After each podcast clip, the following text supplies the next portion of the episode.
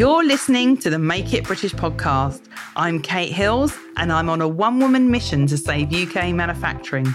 In 2008, I gave up my 20 year career as a fashion buyer because I was disillusioned with how much was being sourced overseas. And I set out to uncover some of the amazing businesses that are still making in the UK. Since founding Make It British, I've discovered that there is not only still tons of manufacturing taking place in Britain, but that it's a thriving industry. I invite you to join me each week when I'll be chatting to inspiring British made brands and UK manufacturers and offering advice to product based businesses that make in the UK.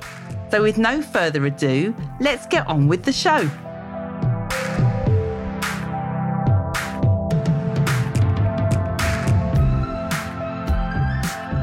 And welcome to episode number 254 of the Make It British podcast. So, if you love factories, today I've got a little treat for you because we're going on a tour of Contrado, who are a print on demand company.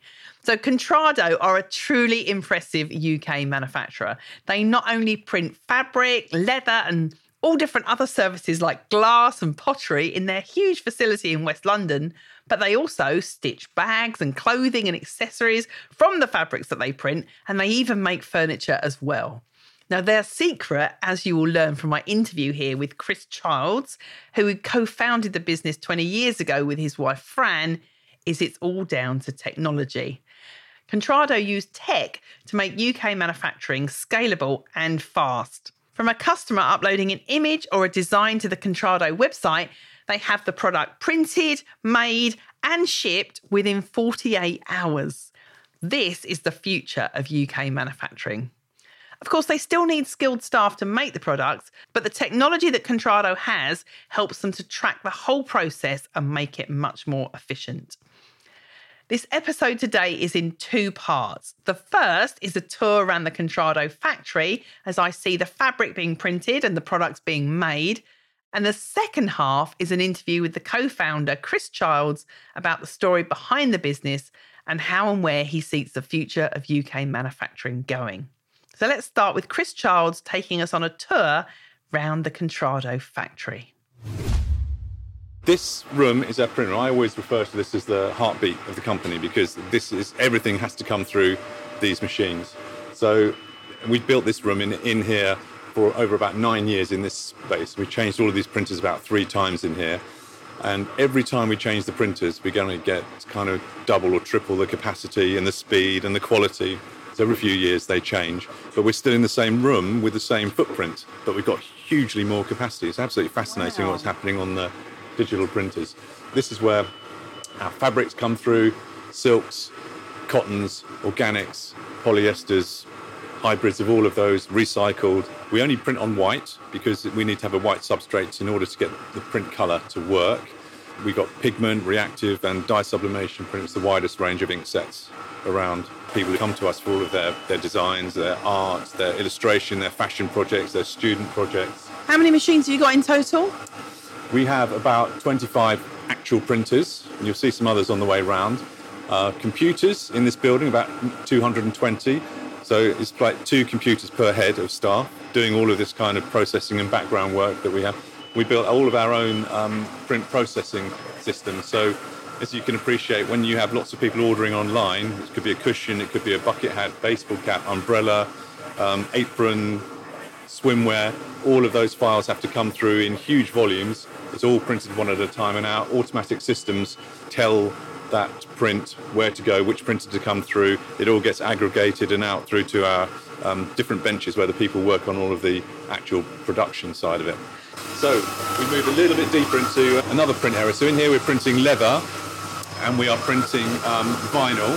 So we can see, looks like some maps, some logos, some artwork, looks like a painting of some sort. So all sorts of work comes through here. And that's being printed onto a vinyl.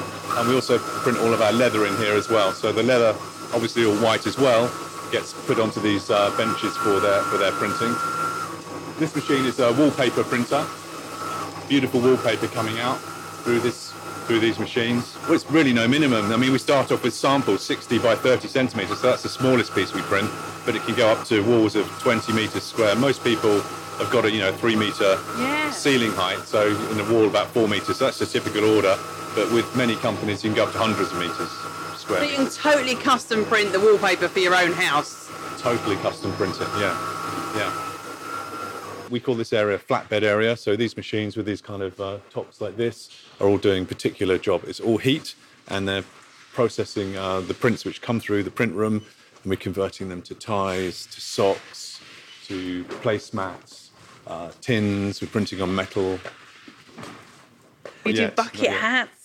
Yeah. So bucket hats. These are beautiful. How much would a customer retail that for with their own design on? Well, we sell that for 39. So um, if someone wants to sell their bucket hat for 75, they can, but the, the minimum it will be is 39. I mean, it takes us good, you know, a good amount of time to print, Yeah. make it it's reversible, and it's, you know, it's, it's cute. It's all about what you put on it.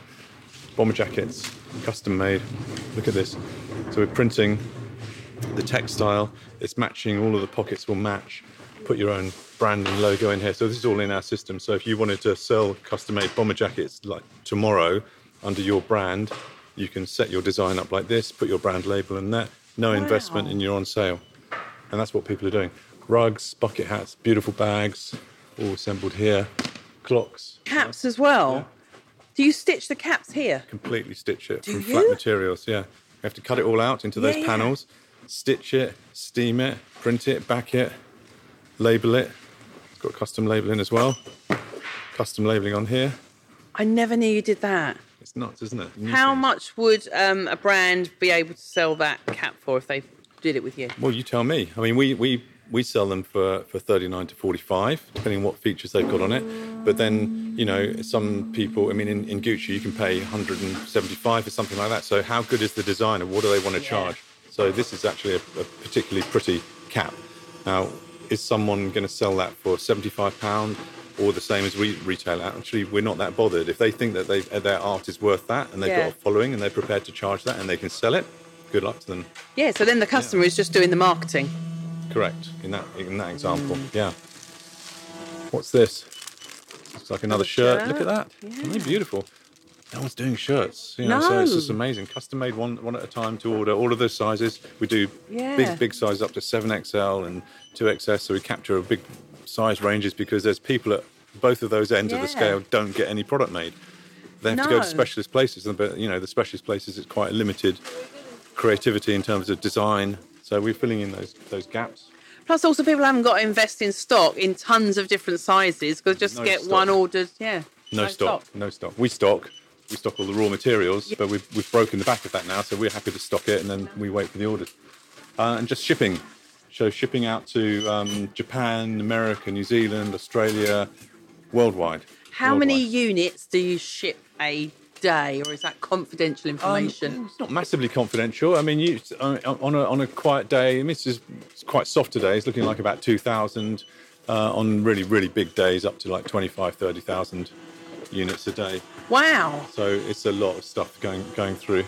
I bet you're really busy at Christmas. Yeah, it's very much a seasonal type business. Yeah. But you know, we started off with our brand called Bags of Love, which was a photo gift website. Yeah. And that is gift. I mean, it's all it does is Mother's Day, Valentine's, and Yeah. you know all of the the big gifting events. Christmas is the biggest by far. Um, but now we've got Contrado involved into it, so we have these different peaks and different cycles through the year. So we've got a pretty steady annual sort of pattern, which is really, really good that we've done that because Christmas was always a huge challenge for us. Yeah, staffing up for six weeks and 30% of our business would come in that period. It would just be insane. So in this hangar, we are doing um, fabric uh, onto canvas prints. So this is all textile fabric, which we stretch onto the wooden frames. This all becomes pictures for the Yeah. walls. We also do some um, various bits of furniture. We buy the legs, Yeah. but the rest of it we make. So this is all Oh, wow. wood. So we, we, we, we cut the wood. We got upholstery people here. They all know how to build the the pack of the foam in here because it's not just a piece of sponge. It's a No. it's, it's actually built in, internally. And then you got a beautiful custom made. Footstool. Amazing. I hope you enjoyed that bit. Wasn't it amazing? So, after my tour around the factory, I got to sit down with Chris for a cup of tea and a good old chin wag about the story behind the business and where he sees the future of UK manufacturing going. So, tell me your story. How did this all come about, Chris? Where did you start? Okay, it's um pretty basic, humble beginnings. Um, so back in uh, about 2001 at a loose end thinking about right where's what can we do for work? I was with my wife and we were thinking about okay what can what product can we come up with? What can we get into for our future um, and I was running a, um, a, photo printing company at that time, very, very small. Um, we tried to do something online with digital photos. And the idea was that if we could get people to upload 36 photos into our website, we'd be able to print 36 photos and send them out to them in the post, a little bit like the old school film yeah. camera. So that was the that was the beginnings of this sort of business idea, if you like. Um, and we managed to get like five orders a week. When you sell, you know, five pounds a pack, it was like, wow, we're not going to make a living doing this. It's just impossible to make it yeah. work. Um, but you know, that was the beginnings, and we had the website that, that did that. Um, and my wife, Fran, uh, she had a neighbor, or our neighbor at the time, but she, she bought a um, handbag which had pictures of her kids on it from a famous English fashion designer called Anya Hindmarch. And that bag um, gave us this whole new idea about okay, well, if we're printing people's photos at the moment, why don't we print a, a handbag that we can sell? So instead of getting five pounds for a pack of 36 photos, we could get 100 pounds, 200 pounds for a handbag if it was made to a sufficient quality uh, and and be able to sell that to people. So that was a sort of a, a eureka moment, really, about getting from what we wanted to do, which was print people's photos, into a, a, product where we could actually make a living with. So we thought, okay, let's give it a go. I built a, a very small website with a, a, PDF order form on it. Some they, people were finding us because I did all of our SEO ourselves in those days, uh, and people would print off the form, stick a photo in the envelope with the form, and post it to our home address. And hey presto, we managed to pick up a few orders like that. And when we got to um, 20 orders a week, which was only a couple of months later, it it became apparent to us. Well, this is actually a business. You know, so that's two thousand pounds a week we were receiving to make people's handbags and it was uh, quite an extraordinary kind of moment when we thought, wow, we can actually turn this into a business and let's really, really go at this. Um, so to make the bags was another challenge. We had to have outside source people who would be able to do the fabric printing. I would get the fabrics printed in one place, go and get them from that factory, take them to a bag maker. Right, this is what we're going to try and do. We want to do a handbag with you. Make these pan- these fabric panels into into a handbag, and like you know, everyone was laughing at us, of course, thinking this is never going to work. Um, but we managed to produce a handbag pretty pretty quickly in, in a few months, and yeah, that was the very first product. So it's it's our SKU number one. Um, we probably walked past a bunch of them in the factory earlier, um, but it, we still sell that, that, that very same product now. So and then because we had those orders coming in, it was a simple extension. Let's make a makeup bag to go with it. Let's make a wash bag to go with it. Let's make a shopper bag. Let's make a this, that, and the other. And then it, it turned into well, if we can make a bag, we can make a cushion. If we can make a cushion, we can make an apron. And then we were on the way. Um, so after about um, one year of doing this at home, which was getting all of these materials backwards and forwards from these other companies, and it was and it became a bit of a challenge. Um, and you know, uh, one funny anecdote is when the the binman stopped collecting from us because they, they said you're running a carpet business from your house. I said no, no, we're not running a carpet business. This is rolls of fabric. So we get the cores, and they'd all be in our bins, and they stopped taking our rubbish because the bins were full of these cores that the fabrics were all rolled on. Um, and then we realized, well, that we can't carry on doing this from home anymore. We have to go and get an office. So we got an office the size of this room we're in now. It's just a meeting room type size. Um, and and slowly we added our first member of staff who was a web designer and then it was like okay if we can manage to make our own handbags and our own cushions in this same room with our web designer me um, and, the, and, a, and a sewing machinist we can managed to cut out all of that traveling I was doing up and down the country, picking up prints and yeah. leather and all sorts of bits and pieces. Um, and we brought that concept of make it all inside this room ourselves, make it make it ourselves, and that was the um, very very essence of what the business became. Do everything ourselves. So you were really ahead of your time then, weren't you? So what at what point did you have a printer, someone that was doing the sewing, and all the kind of tech all in house together? Yeah. Well, in 2003, we had that first um, office, which had me, uh, a web designer, and a sewing machinist in it. So that was the first moment that we had the, the kind of the full core skill sets required to do that.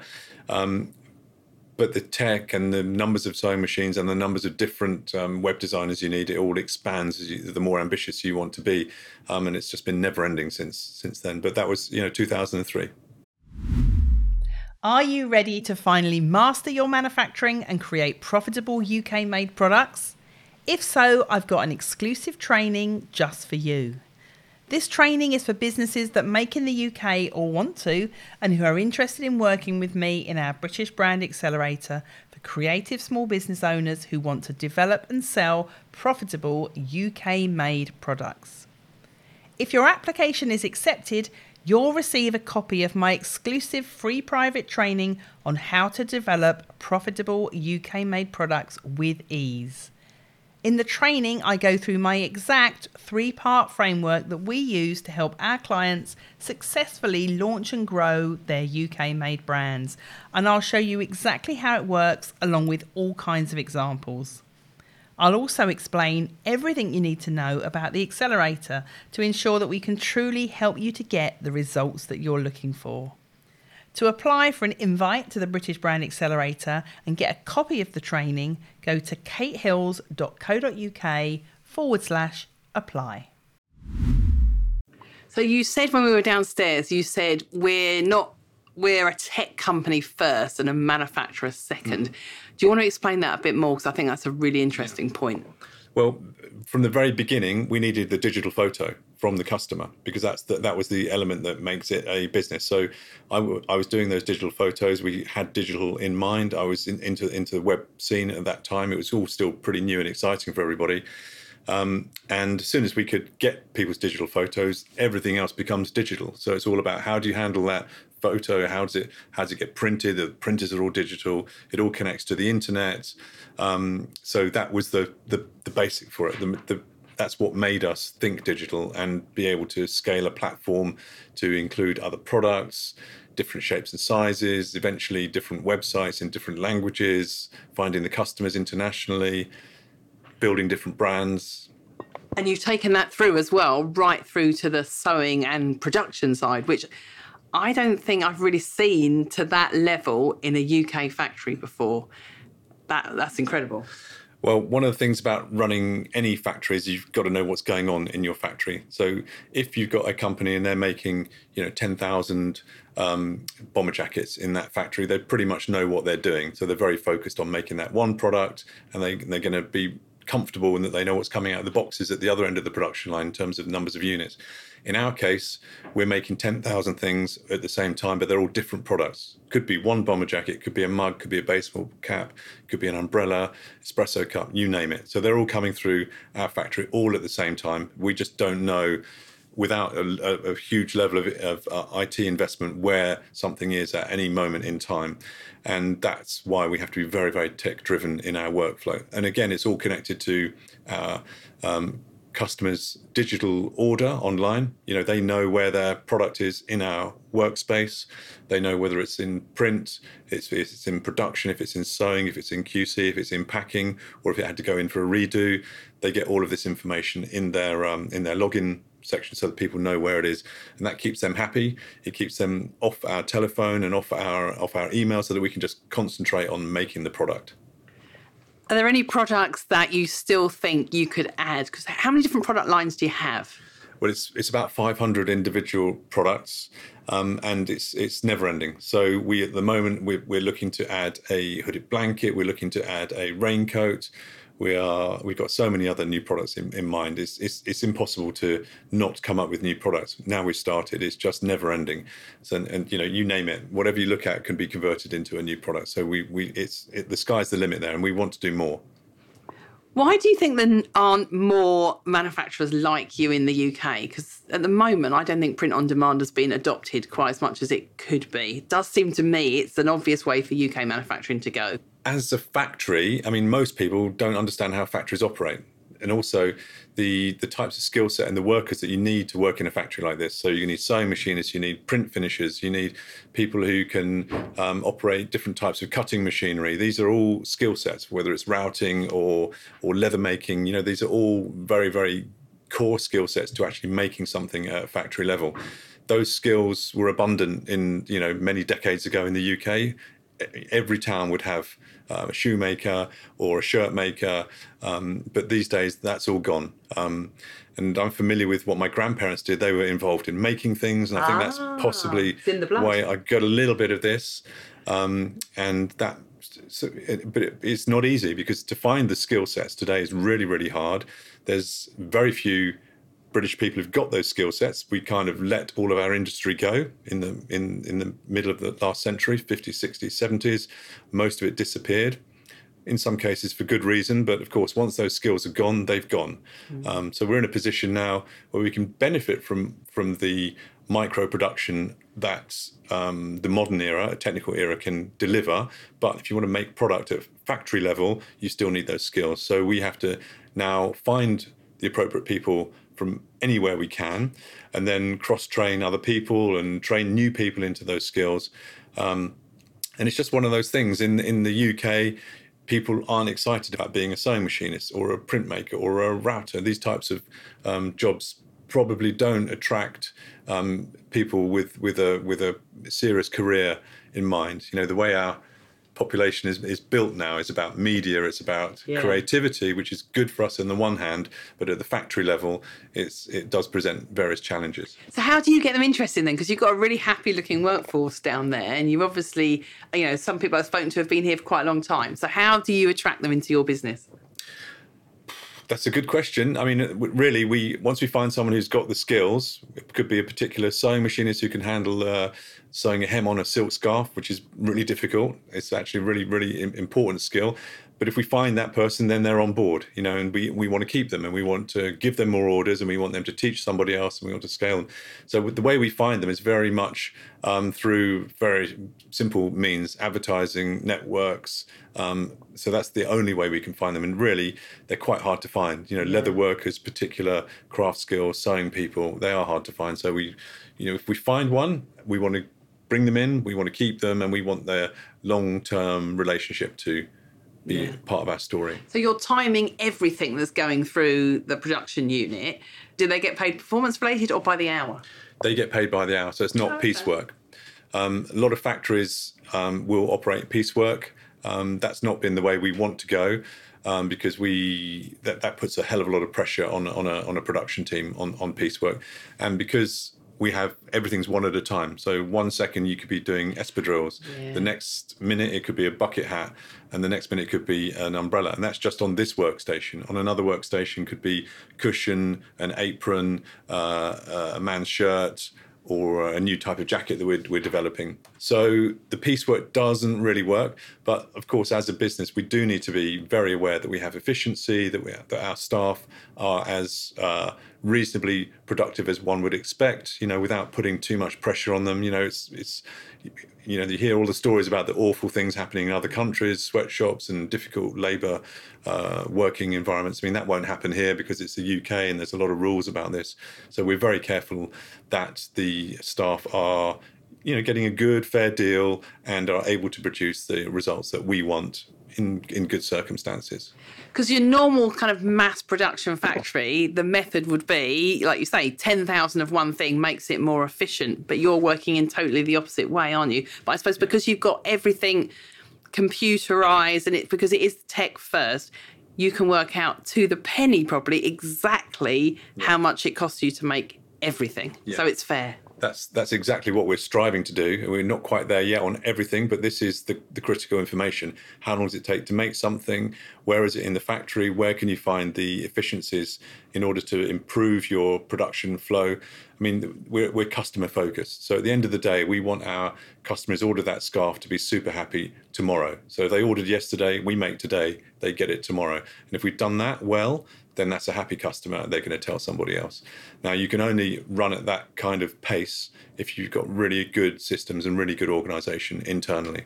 Mm. So, back to our handbag idea at the very beginning, we used to make a handbag with a one month turnaround. You know, that was the, if you happen to remember what mail order used to be like, you know, maybe 20, 30 years ago, you'd order something and a month's time was the kind of normal pace you'd get your product in the post. Um, but then when you're running a business like this, you soon realize that, well, if I can get it faster to the customer, they're happier sooner, they're going to tell more people, and the wow factor's there. So we're pretty much doing it on a one to two day turnaround now, everything. Ama- amazing. Yeah. That's why I'm so amazed. Especially as like that cushion design that you've just done for me. We only got the design to you at five o'clock last night, and I arrived here at half past two, and you've got a fully printed, piped, zip in it finished cushion. Yeah, they look great. But that's how we go, and that's what we want to do. We want that, you know, we we want that feeling you've just had to be with every person every day, because that means that wow, I can tell somebody else about this product and service I got. It means more sales. It means more more work for everybody, more money moving around for everybody, more satisfaction. Uh, and if you're running a business, you, you, there's no better feeling than to know you've got a happy customer. So, with customers in mind, then, how, especially as I would imagine the majority of your customers don't know how to prepare artworks for print, how do you make sure that when they're ordering stuff that's print on demand, they've got the product right and it's going to come out looking okay? Well, this is where we get uh, really good support from the technical tools that are available to us. So when we, so if you've had to go on our website and you know that you've um, designed a cushion or an apron or a, a canvas uh, or a jacket or a t-shirt, you can see all of the, the product in front of you and you can position your art design accurately on that product uh, and you can be confident that's what you're going to get back. So the first challenge is to make that system work. So that's what we've got and it's really, really good. Um, and that gets us uh, a, a visual to the customer so they can be confident in, in what they're ordering. Right, yeah. And I saw earlier that Gwen showed me your return rate as well is super, super low. So, how do you make sure that you keep that quality tip top? Yeah, it's very low. It's less than it's less than one percent. Yeah. uh, and we, we've learned the hard way, quite frankly. I mean, because you know, you make products. If you go wrong, customer goes crazy, and you've got a problem on your on your desk. And who wants that? So it's much better to make the product well first time, get it out to the customer, and win their their satisfaction, uh, and turn it into another order. So that's that's the mental process for us. So everything in, in the way we operate, including the elements where you design online and you look at the um, the interface where you're designing that T-shirt, has got to work really, really well for the customer, accurately positioning everything exactly as they want to see their product. So we give a good visual representation of what they're going to buy. So that means it's a big tick because now they can see it in their mind what they're going to get, and that's what they're going to get in the post. Um, and we have a lot of other tools in that process which will test the graphic for quality. It'll test the, the, the, the, that there's no gaps, white space left on the design, um, and that's it's it's all built and calibrated to the type of quality that we'd expect a customer to have. So those there's a lot of tests that happen running in the background to make sure that we don't get that complaint because we do not want to get stopped by making problems with customers. We don't we want them happy, not unhappy. And an unhappy customer takes you five times longer to service than a happy customer. Yeah, I think I heard it's it, if you have an unhappy customer, they'll tell ten people Yeah. versus a happy customer they'll only tell what uh, one. Basically, that's the truth. And you know, you need to bear that in mind running a business. Plus, you said to me that you export, and a lot of that is to the US. I mean, that's amazing for like UK exports. Have you got an award for export? If you haven't, you should have. And how have you found it since the UK left the EU in terms of which countries has it been now been more problematic? Well, we, we love exporting. You know, we built um, uh, we built a, a central web system that can operate in, in every country under every language. So that was a technical challenge to make sure we can expand because, you know, we, we all know America's a huge market, Japan's a huge market, Germany's a huge market. So there's all of these these parts of the world where people want the product. You just need to get it to them. So we had to have a technical um, system to to make that happen. Um, yes, we sell a lot to America, but I think that's because we are basically we we got that kind of product they like. You know, bomber jackets and custom made stuff, and they, you know, they might well be a little bit ahead of the curve in terms of um, artisan making and creativity, lots of design, and everyone wants to do something a bit different. And custom print on demand seems to be, I would say, more driven by America than than anywhere Yeah. else in the world. But quite possibly, the UK is the second in in that type of space. Um, so we're very pleased to be able to to make those products. Um, so international demand is is there and is skewed to America for I think obvious and natural reasons. So that's the kind of product range that we've got that suits them. Um, we didn't start with the American market first. We started with Italy, Spain, and once we cracked those two markets, we did uh, Germany and France. So the big EU markets when the EU was a lot easier to sell into. Um, but even then, we did the Japanese market because you know in those days the Japanese market was the fourth biggest economy on the planet. It was like, okay, why not try and sell there? Yeah. You know, not many people are doing it, and they still aren't because the main reason is it's a Japanese character set. It's really hard to work with online.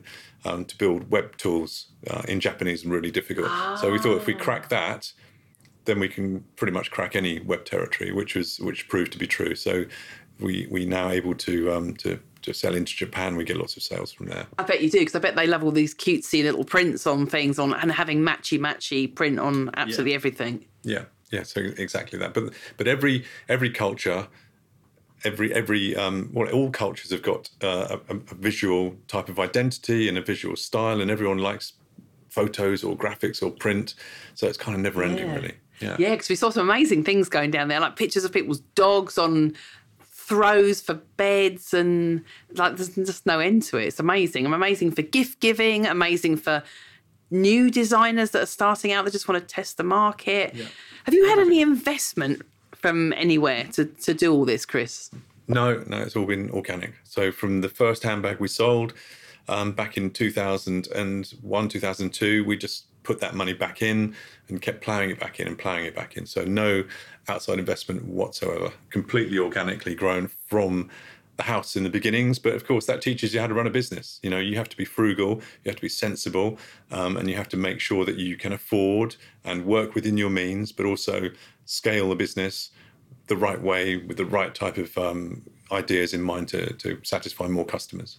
What were you doing before you first set up the business 20 years ago? What's your uh, your original background? Original background was um, business, advertising, marketing. I used to work in advertising agencies in the old days when everybody Yeah. only used to watch TV. There was no social media, no no smartphones. So you know our, our businesses in those days were you know pretty much driven by your success of your advertising and your marketing in traditional ways. Obviously, that's all changed now. Um, so that was my kind of original um, training, if you like. Um, but as soon as the kind of the dot com thing happened, which was the sort of late 90s, early 2000s, it was glaringly obvious that that was a new dawn. There was a whole new tech thing happening. Um, and yeah, we wanted to get in on that. And yeah, luckily we did. And your wife's still working in the business? You've got any kids in the business yet? well, wife's in the business. We, we started together. So, you know, it's very much um, side by side story, bouncing ideas off each other. She's very, very into, you know, the fact, the fashion, the factory, the handbags. So we're really driving product through with her on that. Um, and she's kind of general manager in the factory and across the business. So, you know, I'll look after the tech and she'll look after the leather makers and we'll be, you know, making sure that we, we're meeting somewhere in the middle to make sure that the factory and the, and the business tech is all kind of all singing, all dancing. So that's been an amazing combination. Yeah, we've got five kids and, you know, none of them are in the business at the moment. I never forget the day that um, my my my son, who was eight or nine years old at the time, oldest son, he introduced me to some of his football friends at football uh, practice and said, "Oh, this is my dad. He makes handbags," and it went down like a lead balloon. And like, yeah, but did you then also make them a football kit? no, we never made them a football. kit. We made some flags for the football and some banners for them, but um, yeah, but yeah. So for, in terms of kids, it's it's you know obviously it's not that glamorous what we were doing in those days. I think they're more tuned into the technical side of the industry now and the fact that you can kind of connect it with cryptocurrency and NFT and digital art and digital tech and the new Web3 and wearable art. This is all a new future. We're kind of just as we were at the beginning of tech revolution in the early 2000s, we're at the beginning of a new AI, a new um, metaverse, a whole new totally different type of tech emerging right now. So Yeah, so that was going to be my final question to you. Where do you see this business going with that in mind as well in the next 10 to 20 years? Well, we're going to carry on with real production, real factory, improving our product range, doing lots more products, uh, including many more challenges around garments and all sorts of other new product ideas from, from the factory level. But we want to keep growing. So we want more products, we want more market, we want more international footprint, we want to grow all of that. We want to make a product that um, um, can be happy as a gift or can be happy as uh, part of a service to somebody else who wants to make wants us to make their product for them and they want to build their brand and they want to grow their business and they're going to rely on Contrado to to be that supplier. Uh, at no basic investment but just the opportunity for them to be able to get up and running as a standalone business. So we've got many many visions of how and who we can touch as people and customers out there, and they all need to be activated. You know, we we're a small business that's grown and grown and grown because we cared for all of those different audiences. We have all of those audiences that we connect to right now, and we keep servicing them, and we're going to keep growing them. Chris, amazing. Honestly, I have to say, you're probably now one of my my top favourite UK manufacturers. Thank you very much, Kate. Appreciate that. It's very, very welcome to have you in the factory, and you've got to come again. I will do. And anyone listening to this, can they? Uh, they should get straight onto your website. Where can they find you? Well, we're called Contrado. Simple web search will find us. That's contrado.co.uk.com or in most other country different web domains. Amazing. Thank you very much, Chris. Thank you, Kate.